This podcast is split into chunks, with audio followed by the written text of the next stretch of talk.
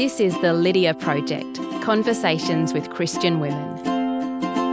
Our name is inspired by the life changing conversation that Lydia had with Paul, recorded in Acts 16. On this podcast, you'll hear from a variety of women whose lives have also been impacted by the truth of the gospel. Your hosts, Tori Walker and Taryn Hayes, hope that you too will be challenged and inspired by how the gospel truths are being worked out in the lives of their guests, ordinary women who serve an extraordinary God.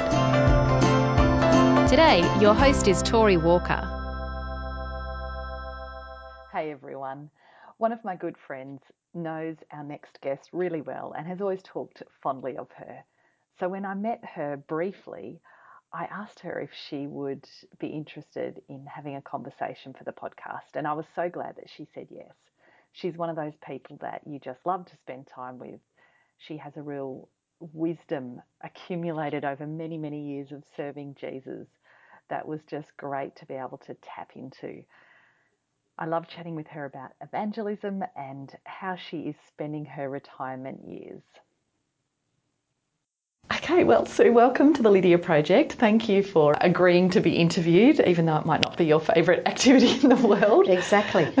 so, I want to start by asking how you came to faith in Christ. I actually came to faith through teenage confirmation class. Oh, me too. Oh, really? Yeah. Oh. Tell me your story. Because that's not usual. People usually, a friend has encouraged them. I come from a non Christian home, but the church where we lived was basically across a paddock. So my mother used to let me go to Sunday school. So, of course, she could see me walk across the paddock. You know, she would watch, okay, I'm there safe. She would watch me come home, okay, I'm home safe. And so I went to Sunday school maybe from the age of 10 and just kept going to Sunday school, which kind of progressively led to confirmation class. You know, do you want to be confirmed? And it was a very good Bible teaching church in Western Sydney. And the minister at the time is the one who took the confirmation class. And my background probably is I like information and I was probably a good girl, so that if someone said, well, this is what you should do, that's what I did because it was right. And so when I found out through the confirmation class that God was in control of the whole world, that He wanted a relationship with me, that kind of all made sense because, yeah, there's a world out there. I can't make sense of the world at 15. And if there's a God who's in control of it and He wants to relate to me, why wouldn't I relate to Him? And of course, then through confirmation class, we were then told about the part that Jesus has to play in that, bringing us into relationship with God. And of course, if I wanted a relationship with God, the way to get that relationship was by believing and trusting in Jesus. So that all made sense, perfect sense to me. So that's when I became a Christian. And then, of course, confirmation a few weeks later, sort of confirming to me that this was a real step of faith. And then just continued in church life from then on. And growth, of course, in Christian things and the realization that, yeah, while God wanted a relationship with me and it needed to be a perfect relationship, I wasn't perfect. So I have to keep coming back to the cross and confessing my sin and relating to God in a way that He wants through Jesus. Thank so. you, Sue. That's oh, it's so lovely to hear. I completely relate. That is actually really similar to my story, funnily enough. so, yeah, I mean, I went to a confirmation class at an Anglican church and I wasn't a Christian and my family weren't Christian. And it was through the classes that I guess I actually am a bit like you. Like, it was just clear to me. It was quite logical and obvious. For me, I think the realization was more, oh, I'm out of a relationship with God. I think I'd believed in God and thought that I was in a good relationship with Him because, you know, why wouldn't He love me? I yeah, I'm okay. Very conceited and unaware of my sin, but yeah, I really was confronted by my sin reading through Mark's Gospel. That's what we did for our course. Yeah, when I understood that, and then of course that made sense of what Jesus did before I'd never really understood why He had to die, but then I got it. It was all because of our sin, and when I realised that He'd completely dealt with it and we could have that forgiven relationship with God, that that was the moment for me too, actually. Oh, that's great. Because this is the first time I've met anybody really? who, I guess, came to faith wow. through a structured class as a teenager. Yeah, I mean, it, yeah. it took it being a good church, I think, like a yes, good Bible teaching church exactly. that wanted to use that opportunity. But then it was quite significant for me to stand there at that confirmation service, and I really meant those promises that I was taking on for myself because they were really significant for me. So, yeah. yeah. Thank oh, you for ah, sharing. There you go. There you go. Now, as I was listening to your testimony, it's such a lovely, clear, and gospel highlighting testimony, and it makes me think that perhaps you've practiced it because Sue, your husband is up here in Brisbane in running the Everyday Evangelism course. And I know a large part of it is giving your testimony. So when did he start that course? He wrote the course. Well, the booklet that the, he uses in the course was produced in 1995. Yep. But he actually wrote that course while he was working at a church in the United States, and he wrote it with other people. He was in charge of the evangelism aspect of the church. And being an Australian coming into the American context, he wanted to see what they did. And they had one model of sharing faith. And so when he saw that model, it was a good church, it was evangelical, it was Bible teaching and outward focused. But when he saw that model, he thought it doesn't really fit everybody, and he wanted people to be freed up to be able to share their faith in their natural relationships. And so he and a group of five or six others got together and and worked out what would they like to know so that they could share their faith easily with other people. And that's how the course kind of started. He has used that course in the various he's a minister an Anglican minister, uh, been in several different places. So he's used that course in his own churches and and provided it for other people to be able to use in their churches. But now that he's in retirement, we are in retirement, he is free to do what as he says, the things he loves the most. And that's no administration and a few other things that are that were not his pet loves in ministry. And he's free to yeah, teach people about evangelism, why they should talk to their friends about faith. And yeah, so that's I guess how the course started and now he feels he's come full circle being able to use it again in encouraging people to be active and outward focused. That's so great that he gets to do that in retirement. That that's the part that he loves and can still do it. Like it's fantastic. Yeah. Yeah. So I know up here you're doing it over four weeks and doing it four different churches. Three. Three, Three different churches, churches. Mm-hmm. which is great. And obviously fitting in a little bit of kind of relaxing and touristing in the day. I Yes. mean, a little bit. I actually did the course ages ago. I'm doing it this time as a refresher. but I do love that it just is this lovely reminder that, you know, praying for your friends, like really specifically and deliberately, is just, I, I love the encouragement to do that. And also, I find that it just helps me look at everybody with those eyes that, oh, this is someone that God loves. And, and hopefully, there's an opportunity that I can just say something. Yeah. Just I think the thing. biggest thing maybe that people seem to get out of the course is what you said going into your everyday world deliberately serving Jesus and looking for opportunities. So you're not doing anything extra, you're not adding a whole lot of hours to your life. Mm. You know, you're talking to your neighbour, you're talking to your work colleague, you're talking to the student next to you. And when topics come up, you can give a Christian perspective and hopefully lead the conversation. And what it does is it actually encourages you as well Yeah. to talk about God in Yeah. your everyday life. It's not just shelved for Sunday Yep. with your Christian friends or at your Bible study. And it helps to remind us that, you know, God is at work in the world. He wants us to be part of His work in the world and not to be afraid of it. The Spirit is with us to encourage us and He lives in us. And so we can go into our daily world with that perspective. Mm. And I mean, I love it. It's not pressured. I think I've been reminded over the last couple of weeks that, like, it's such a blessing personally. Like, when you do get to share a little bit, or you do say, I went to church yesterday when people ask you about your weekend, it's positive and it's an encouragement to me as well mm. that I'm sort of doing that. And actually, I love the way we started that last week of just asking if anyone had had any opportunities and just hearing two or three conversations. It's great, isn't it? It is just- great. Yeah, I think it's really good. So, how many times have you done the course? Numerable. probably more so in. We, Stephen's been retired for four years, and so probably he's, he's done this for about three years. And I remember the first year I felt like I was just traipsing around after him, because what was I going to do in retirement? Normally, my past had been we're in a local church, fully involved in the local church, serving in the local church. My ministry has not been an upfront ministry, it's been a behind the scenes type thing. And so if he's going to be about out and about doing all this, what am I going to do? And so we found that second year of retirement, it's like, okay, God, this is where I am. So where do you want me to serve? I've been encouraged going with him because mostly it's been away from home. So we've been away from home four or five months of the year. So it's been a lot of fun meeting people, hearing their stories. Just what you said, hearing their stories is an encouragement and knowing that God is alive and well and active in the world. And so I'm encouraged by that. I'm just ministering to other people in asking them about their story in that way. That's great. It's been lovely to have you up here as well. So, I mean, it would have been fine if it was just Steve, but having both of you, it has been lovely. So, thank you for coming. So, okay, well,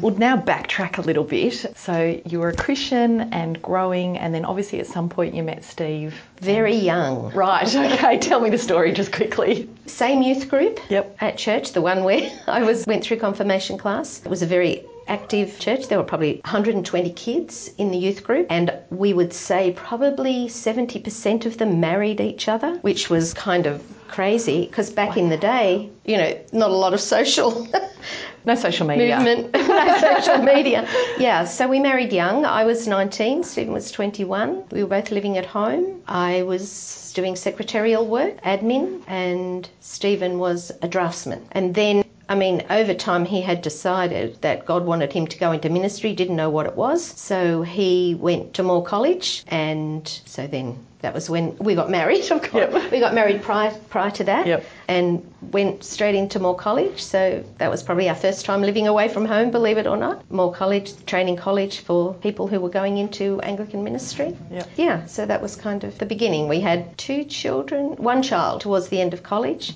and then one child in each of the next parishes. Mm-hmm. Okay. And yeah, Yeah, so that would have sort of consumed those early years and early parishes. Absolutely. I say to people, I think the fog of early childhood lifted after about 10 years. Yeah. You know, so then you go, oh, I am asleep. I have had a sleep. Oh, you know, I am alive. Yeah. So I identify with people who, you know, those early three children under five years. So you've had four kids? Three. Or three. 3 mm-hmm. kids, yep. Under five at one time. at one time. And so, in the early years, well, before you had kids, as you were sort of deciding that Steve would go to college, was that something that you really felt was a team decision and a team thing, or was it a bit different? It was more, okay, that's what you want to do, and I'll support you. It was the latter. Yep. I think Stephen had had an earlier, he felt like God wanted him to go into full time ministry. Didn't know what that was. And he thought maybe missions work. And I guess I was the girlfriend at the time. I said, Well, you need to know I don't want to go into missions work, meaning I didn't want to go overseas. Yep. We were, I was too young, I think. And so then he thought, Well, I mean, he did want to marry me.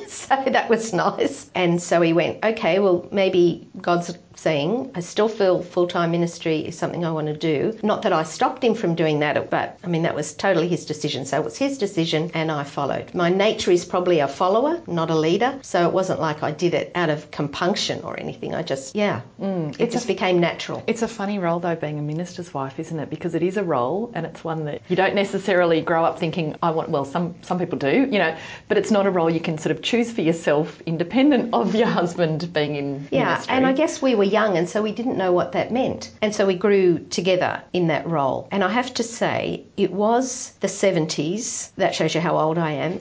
And so the 70s was very much, I think, women doing their own thing. Not that they're not now, but it was in terms of convention. So the role of the minister's wife, I guess there was a whole movement in that decade to not be the typical minister's wife. Right. So yeah, so that was the context. Yeah, more And- so than previous decades, because I More so- feel that that's still now, Absolutely. but maybe in the 50s and 60s it was more conventional. Yeah, that's right. And so if you said, what does a minister's wife look like, everybody had a concept. Yep.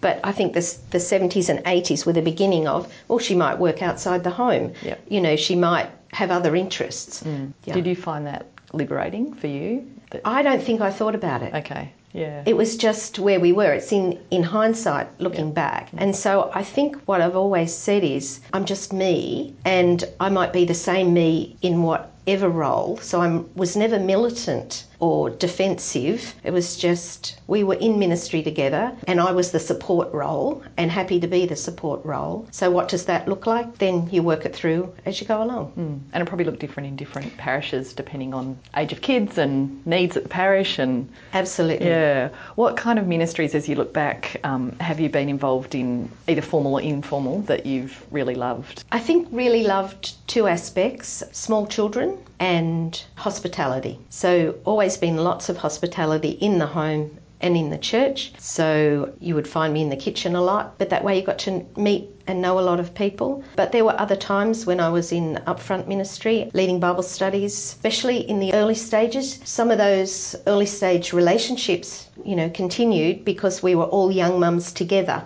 all doing Bible study together, all in the same place at the same time for almost a decade. So they were pretty rich times. And then in women's ministry in another parish, Stephen stepped out of local parish ministry for a while and was in full time evangelism. And so, but we went to a local church. So I was probably more in upfront leadership in that decade than in the decades when he was had the role of the person in charge. So, women's ministry, organising events and chairing events and yeah, that kind of thing.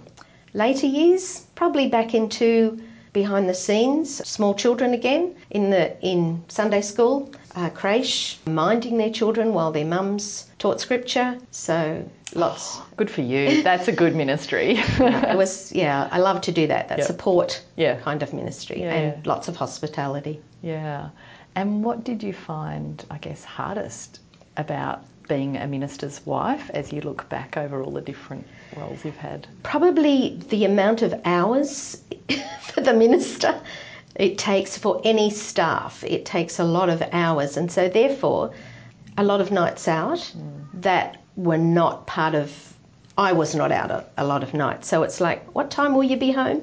That kind of thing. So that was probably the the hardest thing. But then again, I think God has wired me in a way that I adjust to situations. I might analyze it and go, I don't like that, but I definitely adjust to situations. So I haven't found it. I know there are some people who have found being the wife of a minister really difficult. I don't take things personally. God has wired me, which means I may not be as compassionate with others as I should be, but I don't take I don't take up criticism because I sometimes don't realize it is criticism. And it goes over my head and I think God has wired me that way and so therefore I have I think I've survived well. That's great to hear. I mean, what a blessing. That's fantastic. Yeah. But I can just, as I hear you talk, that ability to be able to be obviously in quite a different situation. I mean, I think all women have to face this a lot as life stages change.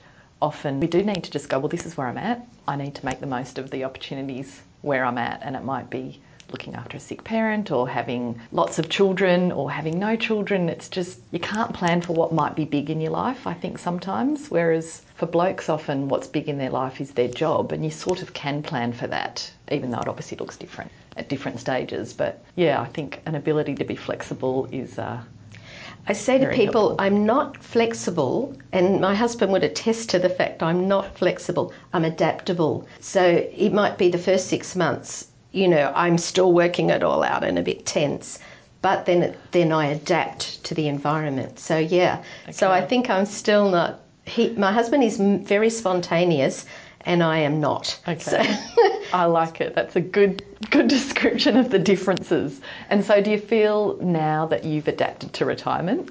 yes, after that first six months. Um, That's yeah. good that it only took six months. it takes some people a lot longer, doesn't Yeah, it? yeah. Yeah, yeah. And so I don't know if you can even answer this question, but I'm pretty confident you can. As you look at women of different stages today, with all your experience in life and different ministry to different groups of women, what do you think are some of the key issues that women in different maybe stages of life today are facing? I'm not sure, but I think one of the continuing ones in when you when you hear the data of the equality for men and women in in the social construct, that it's not really equal, and who still does most of the share of the household things, even though the woman is running fast. So I think that's the difference. I think women are running faster in the sense of all that they have to cover in their lives than probably previously. And they might, I mean, when I was a young mum and at home, we had the luxury of meeting with other women and just downloading and spending time. And I don't know that a lot of women now have that same luxury. That's just an observation, it might not be true. I agree. Because I think even when I mean I guess I've seen I've seen the, the full time mum life that I lived and then some of my friends were also working part time and I think then as I got a bit older, but also as time's moved on, more and more women, I think it's almost the norm. You have a child and you're at least working part time. And I think even just one day a week time, completely changes that value of time. And it's you don't have that luxury of just any time. Let's catch up any time, and all time's the same because we're just looking after our kids the whole time. It's like okay, no, I'm working that day, which means I've got to get this done that day, and yeah, So you're not sitting back just reading a book all day. One of my luxuries was once a month. it just worked out that way. Close the blinds, sit on the couch, read a book beginning to end. That was my luxury. And I, you know, so I don't think people can do, you know, that's not part of life these days because every day, as you said, there is so many parts to it that have to be broken up and taken care of and dropped off here and, you know, transported there and, mm. yeah. So I mean that's kind. I mean that's mainly sort of women with kids, but I guess women who are working without kids as well, or kids who've grown up, and that seems to be across the board. But what do you think about for Christian women? What do you think the challenges are in that kind of busier lifestyle? quiet time, prayer time, and one of the other things I think I valued, especially in the last decade, a friend of mine approached me. No, she wasn't a friend at the time. A, an acquaintance approached me and said, Would you like to meet for prayer? And at first I thought, Oh, do I? I mean, I had met with other women over the years, but at that point we had moved to a new place and I wasn't meeting with one on one with someone.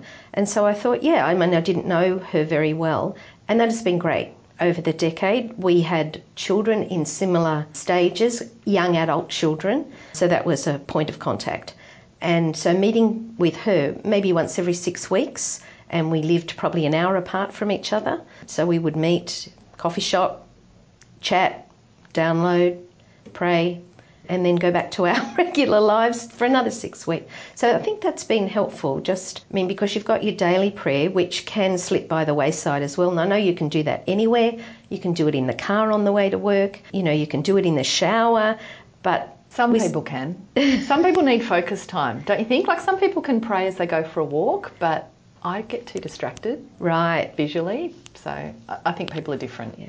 So and I and I am more of a face-to-face person, so I do like to meet with people face to face. I could call someone on the phone and do it, but I don't. That's just me. I love the face-to-face. Hmm. So if women are sort of struggling with finding time, carving out time to have quiet times, and I think you're right, and just read their Bible regularly, and you know, what what tips have you got for them, or or encouragements to?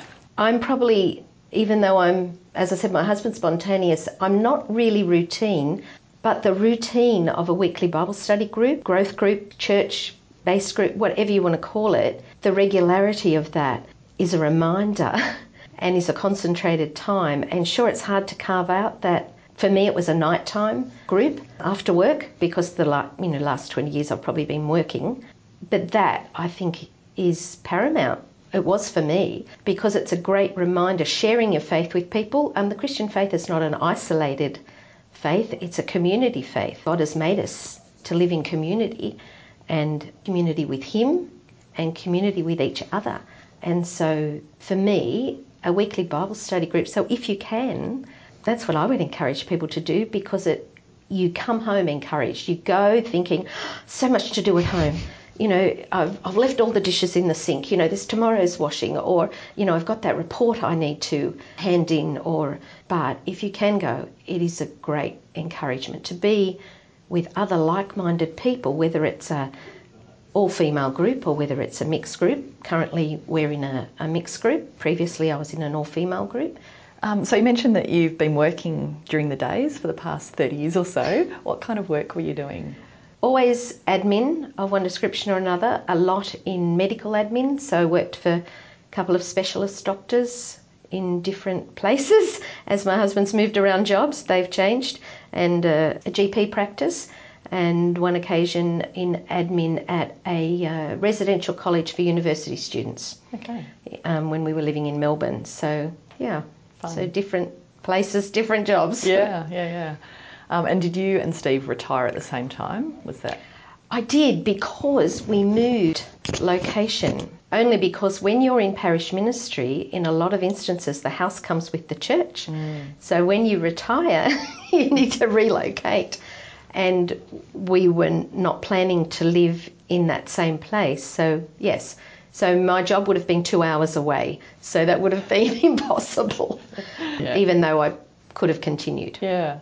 And was that ever hard not having your own home for all those years that you could make your own? Or again, was that something that you were able to adapt to, that this is what it is? Yeah, adapt. This is what it is. And I guess we never thought about, I never thought about that, owning your own home.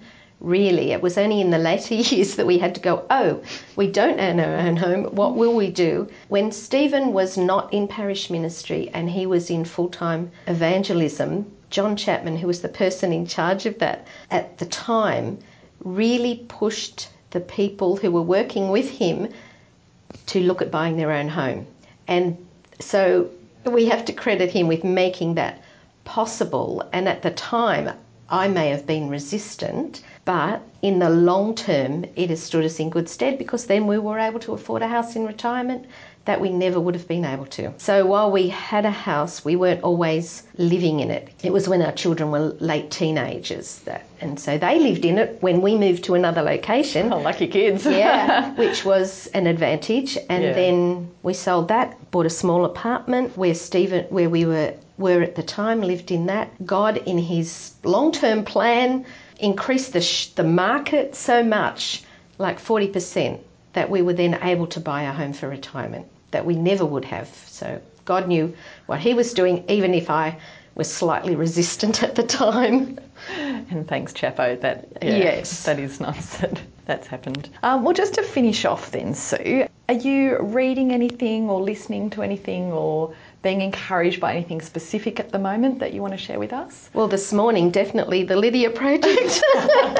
I listened to one of the podcasts and was very encouraged by that, so I will continue to do that. So thank you for introducing me to that. You are welcome. Uh, the last two categories, I guess, Christian book I read was about the, the working life of someone who in MAF, Missionary Aviation Fellowship. So the story through the years of the expansion of that ministry into New Guinea and Northern Australia was an encouragement. So The book called? Can you remember? I don't remember That's the name of the book. The author is Ron Watts, who is a friend of ours, and it's in it's kind of a biography of his time with MAF. I was going to look it up before. It's I'll do it okay. later. We'll link to it in the show notes. And so that was an encouragement. So, uh, in terms of Christian doctrine books, I haven't read too many in the last little while. And the other book I've been reading is a just a novel. If you want a bit of downtime fun, look up what's his name? I can't think of it. I'm reading a book about the body, and so it's a factual science book, but it's also the the author starts off by accepting the viewpoint of evolution. And so it made me angry at the beginning, but by the at the end of the book he says, well, that's the body. He talks about all the various aspects of the body medically and scientifically, and at the end he says, well, it's all going to be gone anyway. And even though it wasn't a, a Christian book, it was like, yeah, well, that's what the world thinks, that just a matter of chance. At the end of it, it's all over with anyway, so don't get too stressed about it. Whereas it made me realise that God has another plan for us. He's got an eternal plan for us. Yeah, interesting. Oh, there you go. And what what keeps you going as a Christian? You've been a Christian for decades, Sue. What keeps you standing firm in Christ? I think going back to the confirmation information that God is in control of it all, He has a plan. It's a verse in Psalms that says, Be still and know that I am God. So over the years that's been that's been my verse because no matter what's happening in your life, what's going on, what will be, God is in control and and doesn't matter how fast we run, what we do, we can't change the long term plan of God, nor is there any need to, because He's already made a plan, and it's through Jesus. And so we have a uh, confirmation of eternal life with Him because of our, our trust in Him. And what keeps me going, I have to say again, it's that weekly Bible study group, you know, because that is a reminder that we're not alone, we're in community, and God has a plan for us. Brilliant. Thank you so much, Sue. It's been lovely chatting with you. We hope you enjoyed listening to this episode of the Lydia Project. We would love you to share this episode with others. whether that be by word of mouth, social media, or leaving a review on iTunes. You can find us on most platforms using the handle at TLPCWCW. Special thanks goes to our platform host, the Gospel Coalition Australia. Music is Wholesome 7 by Dave Depper, and voiceover is by me, Jennifer Mary.